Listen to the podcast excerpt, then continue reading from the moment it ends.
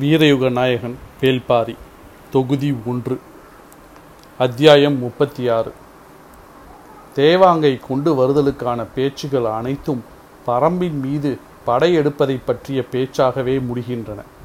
அதுவன்றி வேறு வழிகளை பற்றி அக்கறையோடு விவாதித்தனர் முசுகுந்தரும் சூழ்குடல் முதுவனும். அதே கருத்துதான் திசை வேழருக்கும். ஆனால் இவர்களால் மாற்று வழியை சொல்ல முடியவில்லை.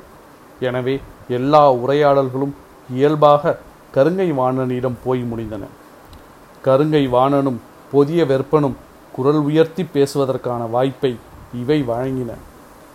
பாரி இவ்விலங்கை வைத்து என்ன செய்யப் போகிறான்? நான்கு ஆண்டுகளுக்கு ஒரு முறை கூடையிலிருந்து பழம் பொறுக்கத்தான் பயன்படுத்துவான் என்றால் அது எவ்வளவு பெரிய அறியாமை? நாம் அவனிடம் எடுத்து சொல்லலாம். இவ்விலங்கின் வலிமை கடலில்தான் இருக்கிறது. கடற்பயணத்தில் காற்றை வெல்லவும் கரையை சொல்லவும் ஆற்றல் கொண்ட ஒன்றை அதற்குரிய இடத்தில் பயன்படுத்துதலே முறை. இதனை உரியவர் மூலம் பாரியிடம் சொல்ல வைப்போம் என்று வாதிட்டார் முசுகுந்தர். உரியவர் என்றால் யார்? வழக்கம் போல அரச அமைச்சர்களை அனுப்பாமல் பாரி பெரிதும் மதிக்கின்ற மனிதர்களை அனுப்பி வைப்போம். நீங்கள் யாரை சொல்கிறீர்கள்? கபிலர் போன்ற பெரும் புலவர்களை அனுப்பி பேச சொல்லலாம் என்கிறேன். பெரும்புலவர் கபிலர் எங்கிருக்கிறார் என்றே தெரியவில்லை. திருமணத்துக்கே இன்னும் வந்து சேரவில்லையே. அவரை எங்கே போய் தேடுவது? அது ஒன்றும் கடினமான செயல் அல்ல. நாம் நினைத்தால் அவரை கண்டடைந்து விடலாம். ஆனால் அதற்கு மாத கணக்கில் ஆகும்.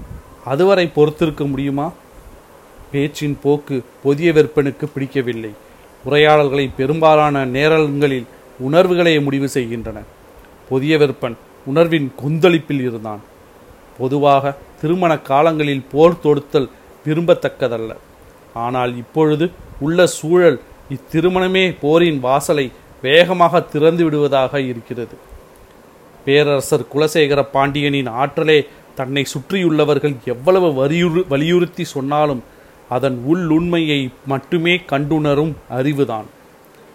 அதனால் புதிய வெப்பன் எவ்வளவு குரல் கொடுத்தும் அவர் ஏற்றுக்கொள்வதற்கான செய்திகள் கிடைக்காமலே இருந்தன. புதிய வெப்பன் சொன்னான் படைகளை பெருக்குதல் பிற வேந்தர்களை திரை செலுத்த செய்தல் பகைவரை அழித்தல் நிலப்பகுதியை மேம்மேலும் அதிகப்படுத்துதல் குடிகளை நன்கு காத்தல் இவைகளே அரச நெறி.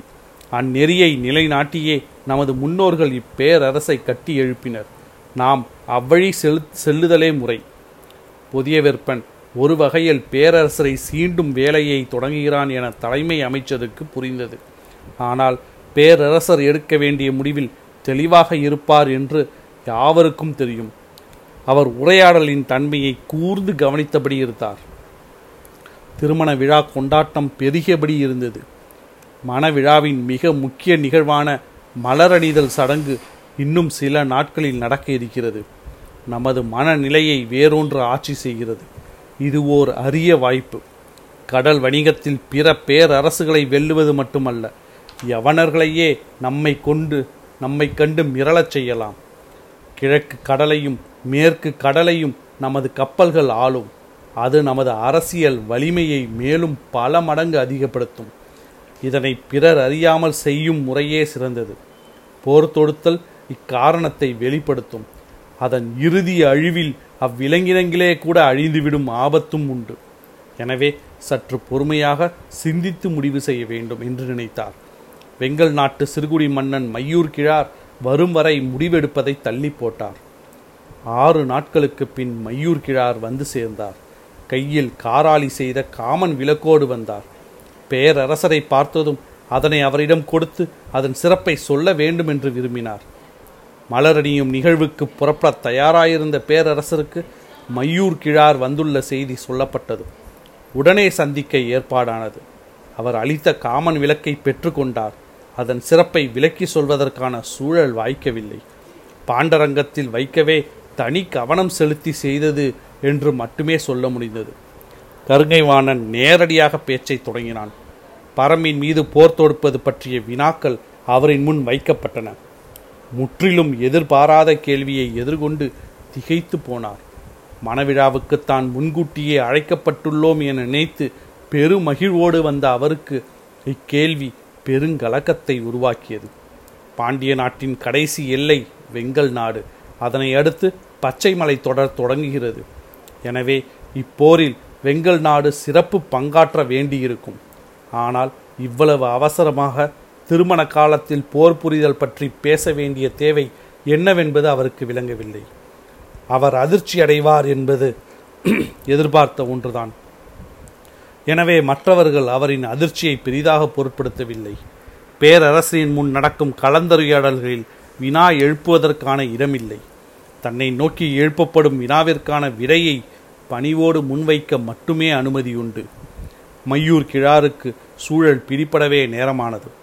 போரின் தேவை பற்றி தெரிந்து கொள்வது நமது வேலையல்ல. போரின் தன்மை பற்றி தனது அறிவுக்கு பட்டதை சொல்லிவிடுவோம் என்று முடிவுக்கு வந்தார். தளபதி கருங்கைவாணன் கேட்டான் பரம்பு நாட்டில் மொத்தம் எத்தனை ஊர்கள் உள்ளன? நானூறுக்கும் மேல் இருக்கும் என்று நினைக்கிறேன். மலையில் அமைந்துள்ள ஊரின் பரப்பு மக்களின் எண்ணிக்கையும் மிக குறுகிய அளவுதானே இருக்கும்? ஆம் என்றார் மையூர் கிழார் ஆண் பெண் குழந்தைகள் என எல்லாம் சேர்த்து பரம்பு நாட்டில் எவ்வளவு பேர் இருப்பார்கள்? இவ்வினாவிற்கு எப்படி விடை சொல்ல முடியும்? பரம்பு நாட்டின் ஓர் ஊரை கூட நான் கண்களால் பார்த்ததில்லை. ஒரு சில மனிதர்களை மட்டுமே பார்த்துள்ளேன். பின் எப்படி இதற்கு விடை சொல்வது? என்று தயங்கிக் கொண்டிருக்கையில் கருங்கைவாணன் சொன்னான். பாண்டிய பேரரசின் நிலைப்படையின் எண்ணிக்கையில் பாதி கூட பரம்பு நாட்டு மக்களின் எண்ணிக்கை இருக்காது. தளபதி சொல்லும் கணக்கு சரியாக இருக்கவே வாய்ப்புள்ளது. ஏனென்றால் பாண்டிய நாட்டு நிலைப்படையின் வலிமை அப்படி. இந்த கணக்கு சொல்லப்படுவதற்கான காரணம் எல்லோரும் அறிந்ததே. ஆனால் போர் என்பது எண்ணிக்கையால் மட்டும் தீர்மானிக்கப்படுவதில்லை. அதை பேரரசர் அறிவார். எனவேதான் தளபதியின் சொல்லை விட மையூர் கிழாரியின் சொல்லை அவர் மிக கூர்மையாக கவனித்து வந்தார். மிக உறுதியாக முன்வைக்கப்படும் தளபதியின் வார்த்தையை எதிர்கொள்ள முடியாமல் அமைதி காத்தது அவை. தலைமை அமைச்சர் முசுகுந்தர் என்ன சொல்லப் போகிறார் என்று மற்றவர்கள் எதிர்பார்த்திருந்தனர். இதற்கு மேல் போரற்ற ஒரு பேச்சுக்கான இடம் அங்கு இல்லை என்பது அனைவரும் அறிந்ததனால் அமைதி நீடிக்கவே செய்தது. தளபதியிடம் இருந்த உறுதியும் நம்பிக்கையும் புதிய வேற்பனின் முகத்தில் மகிழ்வாய் எதிரொலித்தது. மற்றவர்களும் அதனை கவனித்தபடி இருந்தனர். இந்நிலையில் நீ சொல்ல வருவதென்ன? என்று மையூர் கிழாரை பார்த்து பேரரசர் கேட்டார். மையூர் கிழாரின் முகக்குறிப்பறிந்து பேரரசர் கேட்கிறார் என்றுதான் எல்லோரும் நினைத்தனர். ஆனால் தலைதாழ்த்தி நின்றிருந்த மையூர் கிழாருக்கு என்ன சொல்வதென்று புரியவில்லை. ஆனால் தான் எதையோ சொல்ல வேண்டுமென்று பேரரசர் விரும்புகிறார் என்பது மட்டும் புரிந்தது. சின்ன செருமலோடு பேசத் தொடங்கினார் மையூர் கிழார். நான் நேற்று வந்ததிலிருந்து பலவற்றையும் தெரிந்து கொண்டேன். என் மகன் இளமருதன் சற்றே பதற்றத்தில் இருந்தான். அழைத்து வந்த செவியனிடமும் விசாரித்தேன். ஆளுக்கு ஒன்றாய் சொன்னார்கள். ஆனால் அவர்கள் சொன்னதற்கும் உள்ளே நடக்கும் நிகழ்வுக்கும் எந்த தொடர்பும் இல்லை என்று முதலில் தோன்றியது. இப்பொழுதோ தொடர்பு இருக்கும் என தோன்றுகிறது. மையூர் கிழார் சொல்வது சற்றே குழப்பமாயிருந்தது. நீ எதை சொல்ல வருகிறாய் எனக் கேட்டார் முசுகுந்தர். மதங்கொண்ட யானையை நீங்கள் கையாண்ட முறையை என்றார் மையூர் கிழார். அதிர்ந்து போனார் முசுகுந்தர். பேரரசருக்கு தெரியாமல் நடந்த ஒன்றை இப்படி அவையில் போட்டு உடைத்து விட்டானே. எந்த மத யானை? என்ன நடந்தது? வியப்புற்ற குரலில் இருந்தது பேரரசரின் கேள்வி. முசுகுந்தர் நடந்ததை விலக்கி சொன்னார். திருமண காலத்தில் இப்படி ஒரு தீய நிகழ்வு தங்களுக்கு தெரிய வேண்டாம் என்பதால் இதனை சற்று மறைவாக விசாரித்து முடித்தோம் என்றார். எனக்கு தெரியாது என்று எப்படி நீ நம்பினாய்? எனக் கேட்டார் பேரரசர். பேரரசருக்கு தெரியாமல் இருக்க வாய்ப்பில்லை என்பதை நான் அறிவேன். ஆனால் இது ஒற்றர்களின் மூலம் மெல்லிய குரலில் உங்கள் காதுகளில் பட்டும் படாமலும் விழ வேண்டிய செய்தி என்று நான் நினைத்தேன். அதனால்தான் நான் உங்களிடம் தெரிவிக்கவில்லை. முசுகுந்தரின் விடை பேரரசருக்கும் அவருக்கும் இருந்த ஆழ்ந்த புரிதலை வெளிப்படுத்தியது. மற்றவர்கள் வியப்படைந்தனர். இதனை நினைவுபடுத்தியதன் மூலம் மையூர் கிழார் சொல்ல வரும் செய்தி என்னவென்பதுதான் முசுகுந்தருக்கு பிடிபடாமல் இருந்தது. மையூர் கிழார் கேட்டார் எத்தனை வீரர்கள் கொண்டு அந்த மத யானையை மறிக்க செய்தீர்கள்? வீரர்கள் எண்ணற்றோர் முன்னும் பின்னுமாக ஆயுதங்களோடு சென்றனர். ஆனால் யாராலும் நெருங்க முடியவில்லை. அல்லங்கீரன் யானைகளின் குணங்களை கண்டறிவதில் தேர்ந்தவன். அவன்தான் இதற்கெனவே பயிற்சி பெற்ற நான்கு யானைகளை கொண்டு மோதி அதனை வீழ்த்தான் வீழ்த்தினான் என்றார் முசுகுந்தர். பேரரசரின் காதுகளுக்கு எது போகக்கூடாது என்று நினைத்தோமோ அந்த செய்தியை தானே சொல்ல வேண்டியதாகிவிட்டதே என்று மனம் கூசினார் முசுகுந்தர். யானையை குத்தி கொள்வதென்பது கொடும் நிகழ்வு. அது மன விழா காலத்தில் நடந்ததென்பது பெரும் இக்கட்டை ஏற்படுத்தக்கூடியது. ஆனால் முசுகுந்தர் அந்நிகழ்வை விலக்கிக் கொண்டிருந்த இந்த கணத்தில் எல்லோரின் எண்ணமும் இதனை விட கொடுஞ்செயல் அரங்கேறும் போரின் மீதுதான் இருந்ததே தவிர மனவிழாவின் மீது இல்லை. மையூர் கிழார் சொன்னார் எங்களின் வெங்கல் நாட்டில் நடந்த நிகழ்வொன்று. அப்பொழுது நான் இளைஞனாக இருந்தேன். எனது தந்தைதான் ஆட்சி நடத்தினார். நாட்டின் தலைநகர் இப்போது இருக்கும் இடத்தில் கிடையாது. பச்சை மலையின் அடிவாரத்தில் இருந்தது. ஓர் அதிகாலையில் அரண்மனையின் பக்கத்தில் இருந்த சித்தூரிலிருந்து பெருங்கூச்சல் கேட்டது. என்னவென்று பார்க்க போன வீரர்கள் பதறி அடித்து ஓடி வந்தனர். மத யானை ஒன்று ஊருக்குள் புகுந்து விட்டது. கட்டடங்களையும் முட்டி சாய்க்கவும் மரங்களை பிடுங்கி எரியவுமாக இருக்கிறது என்றனர். தந்தை உடனே வீரர்களை அழைத்து கொண்டு அவ்விடம் சென்றார். நானும் உடன் சென்றேன்.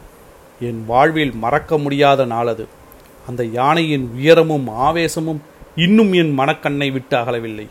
அவ்வளவு ஆத்திரம் கொண்ட யானையை இன்று வரை நான் பார்த்ததில்லை. மத யானை முட்டி மரம் சாய்வதைத்தான் நான் கேள்விப்பட்டுள்ளேன். ஆனால் முட்டிய வேகத்தில் பெரும் மரங்கள் கூட நொறுங்கி சரிந்ததை அன்றுதான் பார்த்தேன். துதிக்கையில் மண்ணை அள்ளி வீசிக்கொண்டு அது திடு திடுவென வந்த வேகம் இன்னும் எனக்குள் பேரச்சத்தை உண்டு பண்ணுகிறது. பெரும் பெரும் பயிற்சிகளோடும் வில் அம்புகளோடும் வீரர்களை துணிந்து முன்னகரச் சொன்னார் தந்தை. ஓசை எழுப்பும் மத்தளங்கள் இசைக்கப்பட்டன. ஆனால் அவ்வானை எதையும் பொருட்படுத்தவில்லை. வீரர்களின் ஆயுதங்கள் காற்றெங்கும் பறந்து கொண்டிருந்தன. ஒரு கட்டத்தில் இனி அந்த இந்த ஊரை காப்பாற்ற முடியாது என்று முடிவு செய்து எல்லோரும் அவ்விடம் விட்டு அகலுமாறு உத்தரவிட்டார். இவ்வுத்தரவுக்காக காத்திருந்த வீரர்கள் குதிரையை தாண்டி முன்னால் ஓடினர். எல்லோரும் அரண்மனைக்கு வந்த பின்புதான் சிந்தித்தோம். அந்த மத யானை இங்கு வந்தால் என்ன செய்வது? அரண்மனை கோட்டை திடமானதுதான். ஆனால் யானை முட்டலில் நொறுங்கிய மரத்தின் உறுதி இதற்கு இருக்காது. எனவே எப்பாடு பட்டாவது அதனை நெருங்க விடாமல் தடுக்க வேண்டும் என முடிவு செய்து முழு வீரர்களையும் அணிவகுக்க செய்த ஆயத்த நிலையில் இருந்தார் தந்தை. சித்தூரை சுரையாடிவிட்டு அது எங்களை நோக்கி வரத் தொடங்கியது. வீரர்களின் கால் நடுக்கத்தில் தரையே ஆடியது என்றுதான் சொல்ல வேண்டும். அது மனித ஓசை கேட்டு வெறியேறியபடி எங்கள் திசை நோக்கி திரும்பியது. இந்த காட்சியை பச்சைமலை குன்றின் மேல் இருந்த பெண்ணொருத்தி பார்த்து கொண்டே இருந்திருக்கிறாள். அவள் பரம்பு நாட்டுக்காரி. சித்தூரை சூறையாடிய யானை அடுத்துள்ள பெரிய ஊரினை நோக்கி நடக்கத் தொடங்கியதும் அவளுக்கு கவலை அதிகமாகியுள்ளது. ஏனென்றால் இங்கு மக்கள் கூட்டம் அதிகம் இழப்பு அதிகமாகிவிடும் என்று முடிவு செய்து அவள் வேக வேகமாக குன்றினை விட்டு கீழ் இறங்கியிருக்கிறாள். எங்களின் கண்களுக்கு எதிரே நிலநடுங்க பிளியபடி பிளிரியபடி யானை வந்து கொண்டிருந்தது. நாங்கள் உருவாக்கிய தடுப்புகள் காற்றில் பறந்து கொண்டிருந்தன. எத்தனை வீரர்கள் தூக்கி வீசப்பட்டார்கள் என்று தெரியவில்லை. ஆனால் அவையெல்லாம் அதனுடைய போக்கினை மறிக்க எந்த தடையையும் ஏற்படுத்தவில்லை. மத யானை ஓரிடத்திலிருந்து நகரும்போது நான்கு திசையிலும் சம அளவிலான அழிவினை ஏற்படுத்தியபடியே நகரக்கூடியது. வீடுகள் இடிந்து சரிந்து நொறுங்கிக் கொண்டிருந்தன. ஒரு கட்டடத்திற்கு பின் நாய்கள் குறைப்புலியை முழு முற்றாக நிறுத்தின. அதன்பின் எங்களின் அச்சம் பல மடங்கு அதிகமானது. நாங்கள் அரண்மனைக்குள் நுழைந்து கோட்டை கதவினை தாழிட்டோம். அதன் வேகத்துக்கு ஈடு கொடுக்கக்கூடிய வலிமை இங்குள்ள எந்த கட்டுமானத்துக்கும் இல்லை என்பதை எல்லோரும் உணர்ந்தோம். ஆனாலும் அரண்மனைக்குள் அண்டுவதை தவிர வேறு வழியில்லை. நான் கோட்டையின் மேலேறி தந்தையின் அருகில் நின்று பார்த்தேன். செம்மண் குலைத்து கட்டப்பட்ட கோட்டை சுவர் அதன் கண்களை உறுத்துவதாக இருந்திருக்க வேண்டும். அது வேகமாக கோட்டையை நோக்கி வந்து கொண்டிருந்தது. மேலிருந்து பார்த்து கொண்டிருந்தவர்களின் கூக்குரல் வானம் தொட்டது. அப்பொழுதுதான் இடப்புற மலையடிவாரத்திலிருந்து ஒரு பெண் கோட்டையை நோக்கி வருவதை பார்த்தேன். அவள் வேக வேகமாக வந்து கொண்டிருந்தாள். மத யானை ஒன்று எதிர் திசையில் வந்து கொண்டிருக்கிறது. அதனை அறியாது பெண் ஒருத்தி வந்து கொண்டிருக்கிறாளே என்று பதறினேன். அவளோ எதனையும் பொருட்படுத்தாமல் வந்து கொண்டிருந்தாள். தனது குழந்தையை பின்புறம் முதுகோடு சேர்த்து மேல் துணியால் கட்டியிருந்ததும் தெரிந்தது. நெருங்கி வர வர மத யானையின் பிளிரல் பேரச்சம் தருவதாக இருந்தது. என்ன நடக்கப் போகிறதோ என்ற அச்சத்தால் நாங்கள் உறைந்து போயிருந்தோம். ஆனால் எவ்வித அச்ச உணர்வுமின்றி அவள் எதிரில் நடந்து வந்து கொண்டிருந்தாள். முதுகுப்புறம் இருந்த குழந்தை அழுதிருக்க வேண்டும். முன்புறம் போட்டு மார்பில் பால் குடிப்பதற்கு ஏற்ப துணியை குழந்தையோடு இறுக கட்டினாள். ஆனாலும் அவள் நடையின் வேகம் குறைந்தபாடில்லை அவள் கையில் ஏதோ ஒரு செடி வை ஒன்றை வைத்திருப்பது மட்டும் தொலைவிலிருந்து பார்க்கும் பொழுது தெரிந்தது. அவள் அரண்மனை வாசல் நோக்கி உதவி கேட்டு வருகிறாள் என்றுதான் முதலில் நினைத்தேன். அவளோ இப்பக்கம் வராமல் மத யானை வந்து கொண்டிருக்கும் திசை நோக்கி போனாள். மேலே இருந்து பார்த்து கொண்டிருந்த எங்களால் அக்காட்சியை நம்பவே முடியவில்லை.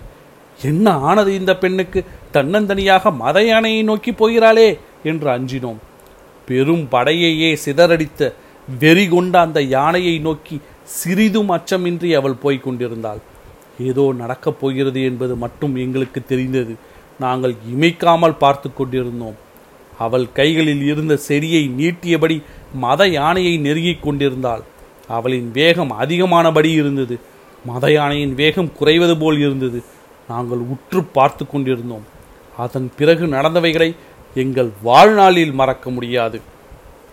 அத்தனை நூறு வீரர்களை வீசி எறிந்து குத்தீட்டிகளையும் வேல் கம்புகளையும் சிதறடித்து எதிரில் பட்டதையெல்லாம் முட்டி தள்ளி மண்ணோடு மண்ணாக்கிய அந்த மதையானை மேய்ப்பனின் முன் பணியும் கிதை ஆடு போல அவளின் சொல் கேட்டு பணிந்தது.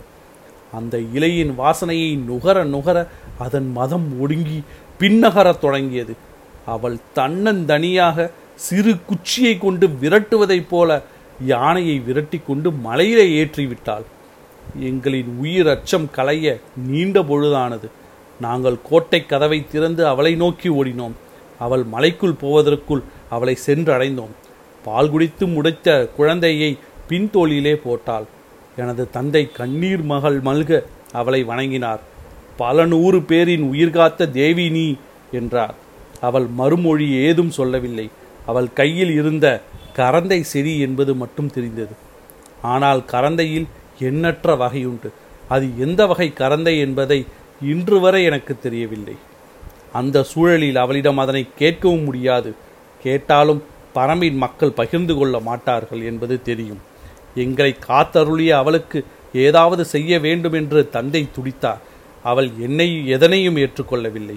எங்களின் உயிரை காப்பாற்றிய அவளின் காலடியில் பணிந்து பரம்புக்கும் பரம்பின் மக்களுக்கும் எதிராக சிறு தீங்கும் நாங்கள் என்றும் செய்ய மாட்டோம் என்றார். தந்தை மையூர் கீழார் சொன்ன கதையை அவை மிக கவனமாக கேட்டது. போருக்கான கருத்தை கேட்ட பேரரசரிடம் நான் கருத்தை மட்டுமே வழங்க முடியும். போரிலே பங்கெடுக்க முடியாது என்று எவ்வளவு அழுத்தமாக சொல்ல முடிந்தது மையூர் கிழாரால். வயதும் பட்டறிவும் கொண்ட மூத்த மனிதர்கள் இக்கட்டான சூழலை எவ்வளவு நுட்பமாக கையாள்கிறார்கள் என்பதை எண்ணி மனதுக்குள் வியந்தார் முசுகுந்தர். அவையில் நீடித்த அமைதி களைய நேரமானது. இவ்வமைதி அவ்வளவு நேரம் வாதிட்ட தளபதி கருங்கைவாணனின் கருத்துக்கு எதிரானதாக உருத்திரண்டிருந்தது எனவே அதனை உடைக்க வேண்டிய பொறுப்பும் தளபதியையே சார்ந்தது. போரிலே பங்கெடுக்க மாட்டேன் என்பதை சொல்லத்தான் இங்கு வந்தீர்களா? கருங்கைமானின் வினாவிற்கு சற்றும் இடைவேளையின்றி மையூர் கிழார் விடை சொன்னார். இல்லை அதற்கு இவ்வளவு விரிவான கதையை நான் சொல்ல வேண்டியதில்லை. என் தந்தை அளித்த வாக்குறுதியை மட்டும் சொன்னாலே போதுமே. வேறென்ன சொல்ல வந்தீர்கள்? நீங்கள் சொன்ன கணக்கு தவறானது என்று சொல்ல வந்தேன். தளபதிக்கு புரியவில்லை. மற்றவர்களுக்கும் புரியவில்லை. விளக்கமாக சொல்லுங்கள் என்றனர்.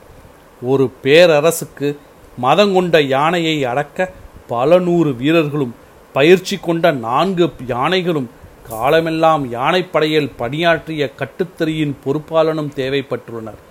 ஆனால் பரமின் மக்களுக்கு அப்படியல்ல. ஒரு பெண்ணும் கையில் ஒரு செடியும் இருந்தால் போதுமானதாக இருக்கிறது. அவள் ஒருத்தி நீங்கள் சொன்ன இத்தனை நூறு வீரர்களுக்கு சமம் என்றால் பரம்பில் இருக்கும் மக்களையும் செடி கொடிகளையும் கணக்கிட்டு நம் பேரரசில் இருக்கும் நிலைப்படை வீரர்களின் எண்ணிக்கையை சொல்லுங்கள் பார்ப்போம். மையூர் கிழார் எழுப்பிய வினாவை கேட்டு அவையின் நாவு துடிப்படங்கி ஒடுங்கியது. மற்ற நாடுகளின் ஆற்றல் அங்குள்ள வீரர்களை பொறுத்தது. ஆனால் பரம்பின் ஆற்றல் மனிதர்களை மட்டும் சார்ந்ததல்ல. எனவே வெறும் மனிதர்களை கொண்டு படை நடத்தி போனால் பரம்பு நாட்டின் சிறு குன்றினை கூட கடந்து உள்நுழைய முடியாது. மையூர் கிழாரின் குரல் கணீர் என்று கணீர் என அரங்கு முழுவதும் ஒலித்தது. சிறு செடிக்கு ஒடுங்கிய மதையானைப் போல் அவரின் குரல் கேட்டு ஒடுங்கியது அவை. பரம்பின் மீது படை திரட்டி போர் புரிவதில் பேரரசரின் மனம் உடன்பாடு கொள்ளாமல் இருந்தது. போரில் ஒரு முறை தோல்வி ஏற்பட்டால் அது அரசின் அச்சாணியையே அசைத்து பார்க்கும் என்பதை குலசேகர பாண்டியன் நன்கு அறிவார். அதனால்தான் இவ்வுரையாடலை இவ்வளவு தொலைவு வளரவிட்டு அமைதி காத்தார். அவர் எண்ணிய கருத்தே அவையிலும் நிலைநிறுத்தப்பட்ட கணத்தில் சட்டென எழுந்தார். எல்லோரும் பதறி எழுந்தனர். மலர் அணியும் சடங்கிற்கு பொழுதாகிவிட்டது என்று சொல்லியபடி அவை நீங்கினார். புதிய வெப்பன் அவருக்கு முன்பே போய் சடங்கில் கலந்து கொள்ள வேண்டும். இவ்வுரையாடலை இந்த தன்மையில் விட்டுவிட்டு செல்ல மனமில்லை. ஆனால் வேறு வழியே இல்லை. மனமின்றி புறப்பட்டு போனான். பொருசுவையும் அவ்வாறே அங்கு வந்து காத்திருந்தாள். சடங்கு முடிய இரவானது. பேரரசர் தனது பள்ளி அறைக்கு திரும்பும் பொழுது தளபதி உடனடியாக காண அனுமதி கேட்கிறார் என்று பணியாளன் தெரிவித்தான். வர சொல்லிய அனுமதி கொடுத்தார் பேரரசர். நள்ளிரவு வரை அவர்கள் பேசினர். முற்றிலும் புதியதொரு திட்டத்தை தளபதி கருங்கைவாணன் கொண்டு வந்திருந்தார். அது பேரரசருக்கு நம்பிக்கை அளிப்பதாக இருந்தது. அது பற்றி மிக விரிவாக அவர் வினாக்களை எழுப்பினார். அத்திட்டத்தை முழுமையாக கருங்கைவாணன் விளக்கினான். இதுவரை ஏற்படாத நம்பிக்கை இப்பொழுது ஏற்பட்டது. இன்றைய நாள் மிகச் சிறந்த நாள் என்று மனதில் எண்ணம் தோன்றிய கணத்தில் அத்தட்டி அத்திட்டத்துக்கான அனுமதியை வழங்கினார் பேரரசர். தேவாங்கை கொண்டு வர வழியின்றி போய்விடுமோ? என்ற தவிப்பு நீங்கிய மகிழ்வோடு தனது பள்ளியறைக்குள் நுழைந்தார் பேரரசர். அதனை விட பல மடங்கு மகிழ்வோடு புறப்பட்டு போனான் கருங்கைவானன்